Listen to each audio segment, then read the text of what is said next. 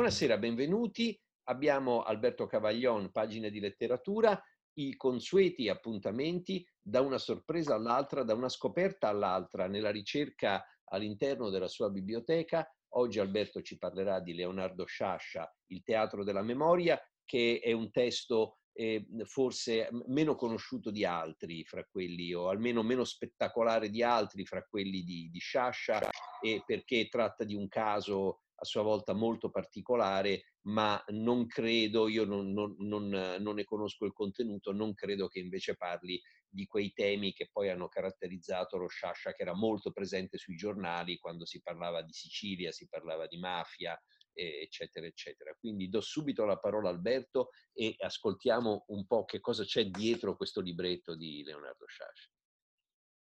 Bene, eh, buonasera a tutti. Questa sera parliamo di un testo di Sciascia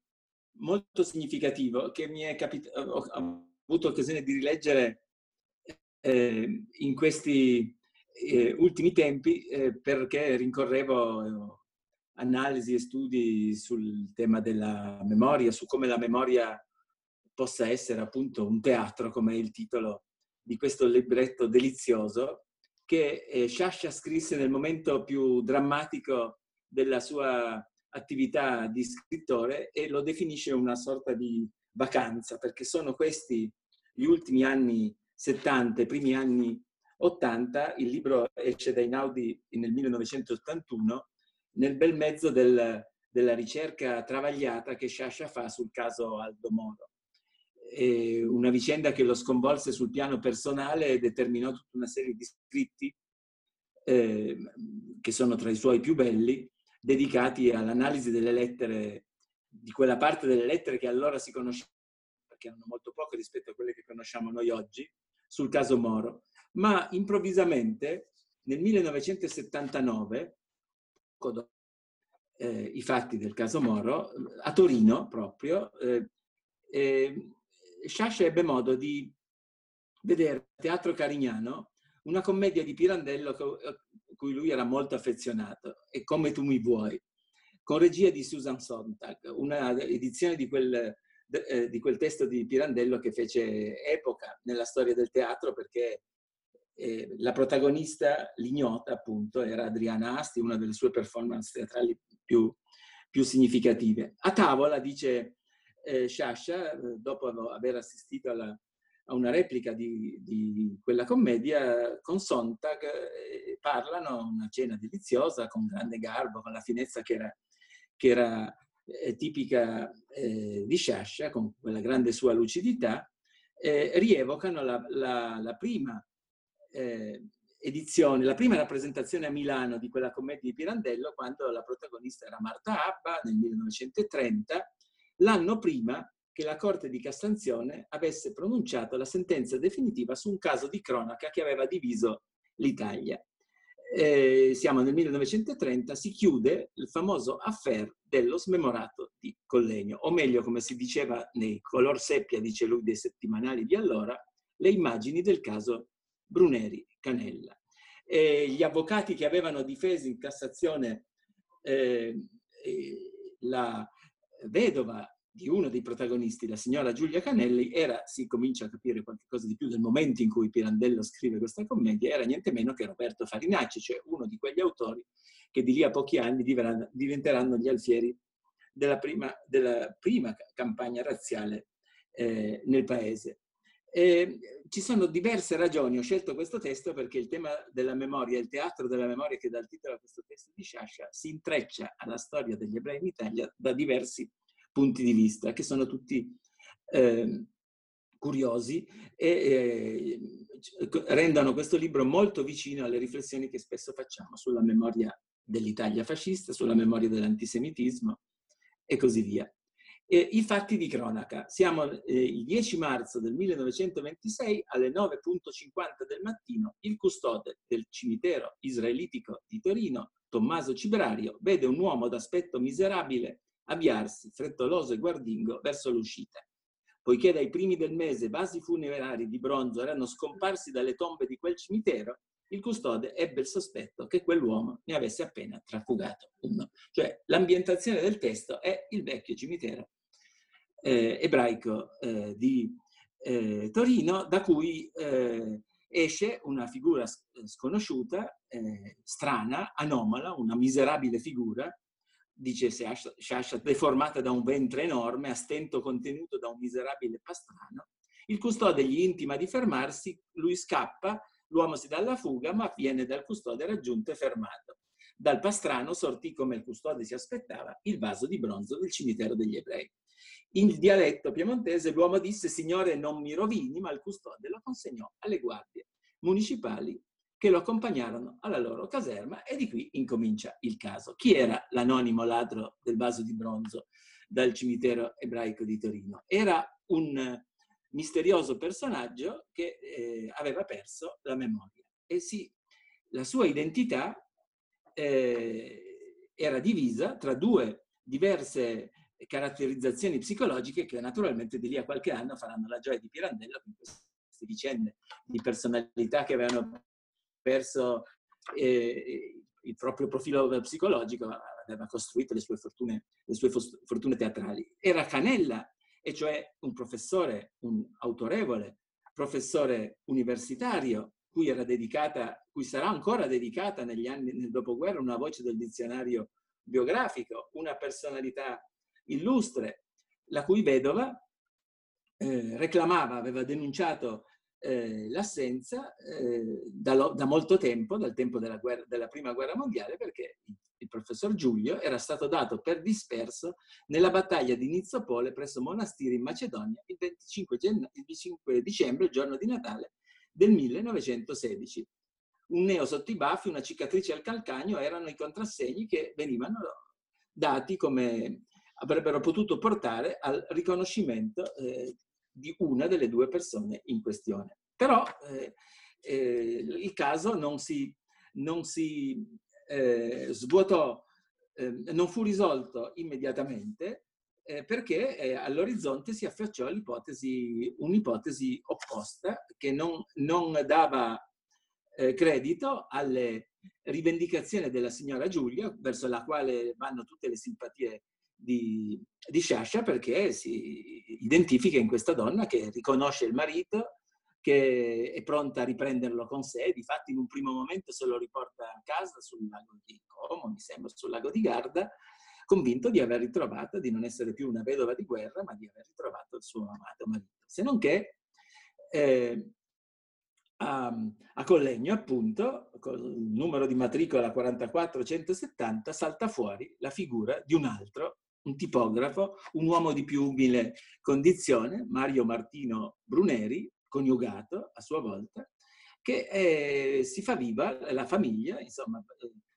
danno notizie alla magistratura e alla polizia che ormai avevano, erano convinte di aver chiuso il caso e invece eh, saltano fuori dati, persone, amici, conoscenti del tipografo eh, che eh, si dicono convinti di aver ritrovato questa volta il eh, tipografo eh, misteriosamente scomparso quattro anni prima, dopo aver già a sua volta commesso furti al cimitero, aver passato parecchi anni in prigione, quindi questo eh, deponeva a favore della sua identità perché aveva dei precedenti nello stesso genere di furto eh, compiuto al cimitero israelitico di, eh, di Torino.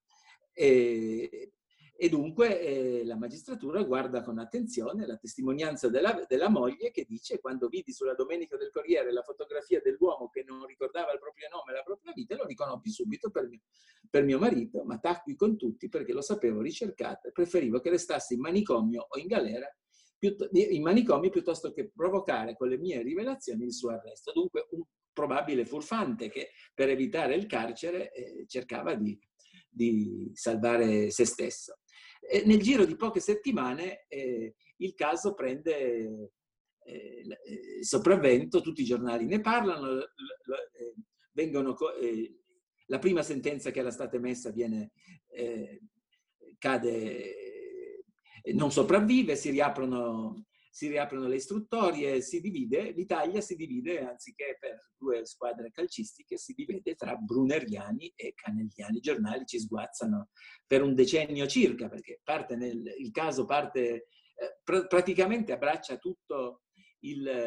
eh, ventennio fascista, arriva fino al, alla vigilia delle leggi razziali, noto qui tra parentesi perché la cosa è gustosa, no? Sciascia non lo dice, ma noi lo sappiamo per altre vie, tra le decine e decine di feriti che il tribunale convoca, vi è anche un allora anonimo medico, giovane medico, Leonardo De Benedetti, grande amico, sarà di Primo Levi, quello che condividerà con Primo Levi l'arresto, la, il, la deportazione, anche il viaggio di ritorno a Torino dopo la, eh, eh, il cammino descritto nella tregua. È il Leo di cui si parla eh, nella tregua. Anche lui convocato come medico per dire la sua, per analizzare, per fare domande a, due, a questa personalità che si sdoppiava e si, e si eh, apriva alle due diverse possibilità. Eh, su questo, su questo dilemma eh, Sciascia scrive uno dei suoi gialli classici, come tanti eh, eh, ne, scri- ne, aveva scritti e ne scriverà, ma a differenza di altri, per esempio il contesto o per esempio appunto i libri sul caso Moro, qui la politica è, è, è nell'ombra, è un gioco, è chiaramente un gioco, eh, intessuto di riferimenti letterari meravigliosi al teatro della memoria di Giordano Bruno, la tradizione ermetica, l'arte della memoria, il libro di Yates, insomma è un libro anche dottissimo, dove ritornano per vie diverse i classici che noi studiamo, i testi classici che noi oggi quando studiamo il tema della memoria cerchiamo di applicarlo alla memoria della seconda guerra mondiale, utilizziamo per naturalmente tutte altre faccende, non ci interessa nulla, non siamo più né berneriani né eh, cannelliani, ma ci interessa capire come nella, nella, eh, nella storia contemporanea possano servire le tecniche, anzi le mnemotecniche del Rinascimento, le tradizioni appunto eh, che arrivano fino al famoso racconto di Borges sul memorioso, il teatro della memoria, gli smemorati, i memoriosi, tutte parole, tutto un lessico, un vocabolario che noi abbiamo imparato a conoscere, ad operare raccontando il nostro rapporto con il passato recente, in particolare con la storia del fascismo e dell'antisemitismo in Italia, perché ricordare, che cosa ricordare, i giusti, eh, gli osservatori distratti, la zona grigia, cioè è un libro che se, se, lo rileggiamo dall'ultima pagina alla prima, anziché dalla prima alla pagina all'ultima, ci dà tutta una serie di riferimenti testuali e di, e di strumenti e di, anche di riferimenti letterari che sono, che sono per noi eh, utilissime, perché quando, quando eh, Sciascia eh, eh descrive il, il, rapporto tra queste due classi sociali, perché si tratta poi di confrontare due, erano due identità agli antipodi anche sulla scala sociale, perché uno è un misero tipografo furbacchione, l'altro invece era un illustre eh, cattedratico conosciuto, perché vengono a deporre a favore del, di Canella tutto il mezzo mondo accademico italiano e si parla di questa, questa formula che Sciascia usa anche eh, le parole sono sempre molto importanti, cioè la memoria dello amnesiaco, cioè il lessico del, del linguaggio processuale, delle carte processuali che come sempre Sciascia analizza con, con, con, grande attenzione. Sono, I libri di Sciascia sono tutti favolosi perché sono inchieste di storico, di storico, di uno storico detective che lavorava nelle carte come fa col caso Moro, ma a un certo punto eh,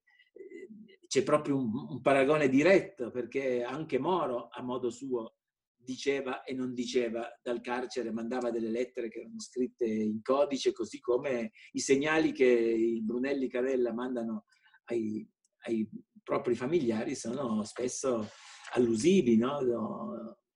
scritti in un, in un linguaggio eh, criptico, difficile da, da, da decifrare. Salta fuori naturalmente eh, tutta la, la, sapienza. È da ricordare che non è solo una storia che ha, ha,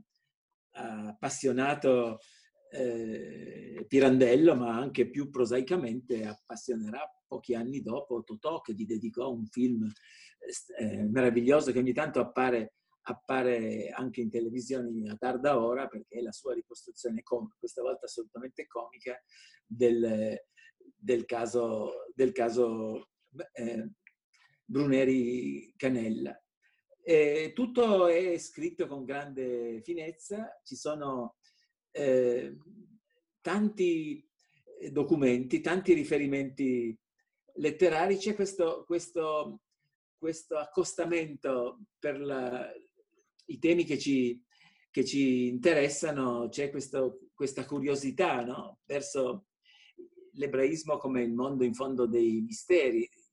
fatto che tutto si svolga all'ombra di un cimitero ebraico, il fatto che eh, due terzi della bibliografia eh, che Shasha adopera sono testi che si adoperano normalmente nella storia dell'ebraismo, c'è un, un retrogusto molto significativo per noi che eh, studiamo queste cose. Quindi è una lettura da consigliare, come dire, paradossalmente, ma non è un paradosso, come lettura preparatoria al giorno della, a un giorno della memoria eh, serioso, eh, desideroso di, di eh, appunto studiare le parti di questo teatro della memoria che si ha tante repliche che, si, eh, che arriva fino ai giorni nostri. Anche qui riferimenti cinematografici, oltre all'Adriana Asti nell'allestimento torinese, c'è un, poi un film eh, più recente con Greta Garbo, niente meno, di cui Shasha dice di ricordare soprattutto non si sa come, perché Shasha aveva anche questa, questa verba un po' mondana, un po' così da, da eh,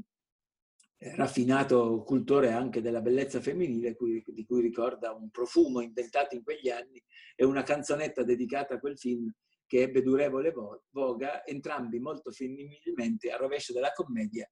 eh, poco femministicamente promettenti come quel, Torino, come, quel, come tu eh, mi vuoi, sempre tutto molto, molto garbato, molto elegante, con però ricadute stoccate durissime al clima naturalmente eh, fascistissimo di quelle aule processuali, incomincia il processo, riparte nel 1930, cioè negli anni del più alto consenso della società italiana al regime, la, maggior, la, la Giulia Canella, la vedova Canella recluta il meglio del mondo eh, dell'avvocatura italiana, citavamo prima Farinacci, ma c'è di mezzo Carnelutti, tutte persone che hanno eh, autorevolissimamente contribuito alle riforme giudiz- del processo, del, delle, delle, carte processuali sotto il regime, che erano legatissime al, eh, ai, ai corridoi dei ministeri. E quindi sono anche due Italie che si combattono l'una contro l'altra e che arrivano a una conclusione che non conclude, eh, ma, ma che appunto si conclude di un teatro sul schermo di un film, o come ultimo paradosso che si legge, che fa, fa, veramente sorridere, perché questo è un esercizio che possiamo fare ancora noi oggi entrando in qualsiasi biblioteca. Eh, il dizionario biografico degli italiani, pubblicato dall'Istituto dell'Enciclopedia Italiana, cioè dalla Treccani, eh, aveva già dato eh, una voce, eh, Canella e Giulio, dove si dà per certo che caso, eh, che, che, la soluzione del caso sia lui, perché la voce si chiude, è anonima, non, non mi sembra che sia firmata, ma eh, alla fine della voce si dice la notorietà del Canelle è legata anche a un singolare episodio di cronaca verificatosi dieci anni dopo la sua scomparsa, la Domenica del Carriere pubblicava la foto segnaletica di uno sconosciuto, insomma, è il caso più unico che raro in cui la cronaca giudiziaria entra autorevolmente nel monumento, diciamo, della storiografia italiana, dove sono schedati e analizzati tutti gli italiani che hanno fatto in qualche modo la storia. Canella come professore non l'aveva fatta proprio, diciamo, ad altissimi livelli, ma passa alla storia come eh, appunto lo eh, smemorato di Collegno. Anche su Collegno bisognerebbe dire qualche cosa perché un, per chi non lo sapesse è un piccolo centro a pochi chilometri da Torino, che fu sede di un grandissimo, enorme, impressionante eh, manicomio antico, chiuso non poi molti anni dopo il, il caso Bruneri Canella, Collegno visse di questa cattedrale della follia alle, alle porte di Torino che getta questa cattedrale della follia getta una luce sinistra sull'idea che spesso noi abbiamo di Torino, città luminosa, razionale, illuminista,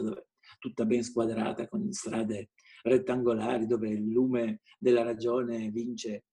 sulle oscurità del mistero e questa è la follia. Naturalmente il pirandellianissimo Sciascia non poteva che restare affascinato da questa Torino teatrale ma anche molto oscura e misteriosa. Questo è quanto. Un invito a leggerlo, in tempi si legge in una sera, come questi libretti di Sciascia sono un gioco, un divertimento, sono due ore deliziose di lettura in viaggio in treno, si consuma rapidissimamente, non ha perso la freschezza di allora e si ammira anzi questa straordinaria capacità di raccontare, di entrare negli enigmi della persona umana. Alberto, grazie, molto affascinante. Eh, vorrei molto leggere anch'io, a questo punto sono curioso perché non conosco questo, questo testo. Ho solo una piccola domanda, oltre ai miei ringraziamenti. Eh, la faccio per i giovani che sicuramente eh, non, ne, sanno, ne sanno meno e la faccio anche però per me, diciamo, perché dovrebbe soddisfare anche la mia ignoranza, e cioè un aiuto a inquadrare Sciascia. Eh, veramente chi era, che cosa voleva e trattava traeva spunto da fatti fra cronaca e storia per fare letteratura, per capire l'Italia, per raccontare l'Italia. Era una combinazione assolutamente originale fra eh, diciamo notizia e letteratura, fra storia e letteratura o che cos'altro? Eh, Sciascia è stato un grande conoscitore della storia italiana, del, del, dei, delle sue zone oscure e della sua, ma soprattutto della sua storia. È stato un, un, forse il più grande scrittore illuminista che l'Italia del Novecento abbia avuto, ma nel senso migliore della parola, cioè con lo, con lo strumento della ragione, con il rasoio direi della ragione, con la lama tagliente della ragione, ha saputo incidere in tutte le grandi controversie della storia italiana, naturalmente con una predilezione particolare per la sua Sicilia, per la scuola dove aveva iniziato. Non dimentichiamo mai che Sciascia aveva iniziato come maestro elementare la sua attività. E, il, e, e, e poi con, con, la descrizione della sua Sicilia, ma quando con quella grande metafora eh, della linea delle palme che lentamente saliva la penisola, cioè la linea della mafia che cominciava a salire dalla Sicilia, arrivava su su fino all'Italia settentrionale, è stato anche un grande profeta dei mali e delle malattie dell'Italia del secondo Novecento, cioè ha capito che la mafia non era solo una questione interna nella sua Recalmuto, nella Palermo o nella Sicilia che descrive nel contesto, ma era un male generale eh, dell'Italia. Un grande eh, scrittore di, di, di ragione e, di, e di, di, luce, un grande consulente editoriale, anche un grande lettore, appassionato soprattutto di letteratura francese, oltre che del suo Pirandello, ha contribuito a far conoscere tanta letteratura francese eh, eh, in Italia, ma anche un anticonformista, cioè era un uomo senza, si è avvicinato nel, negli anni appunto in cui lavorava al, al libro su Moro, al, al, suo lungo lavoro sul caso Moro, eh, si era avvicinato al Partito Radicale nell'ultima parte della sua vita, ma fu soprattutto un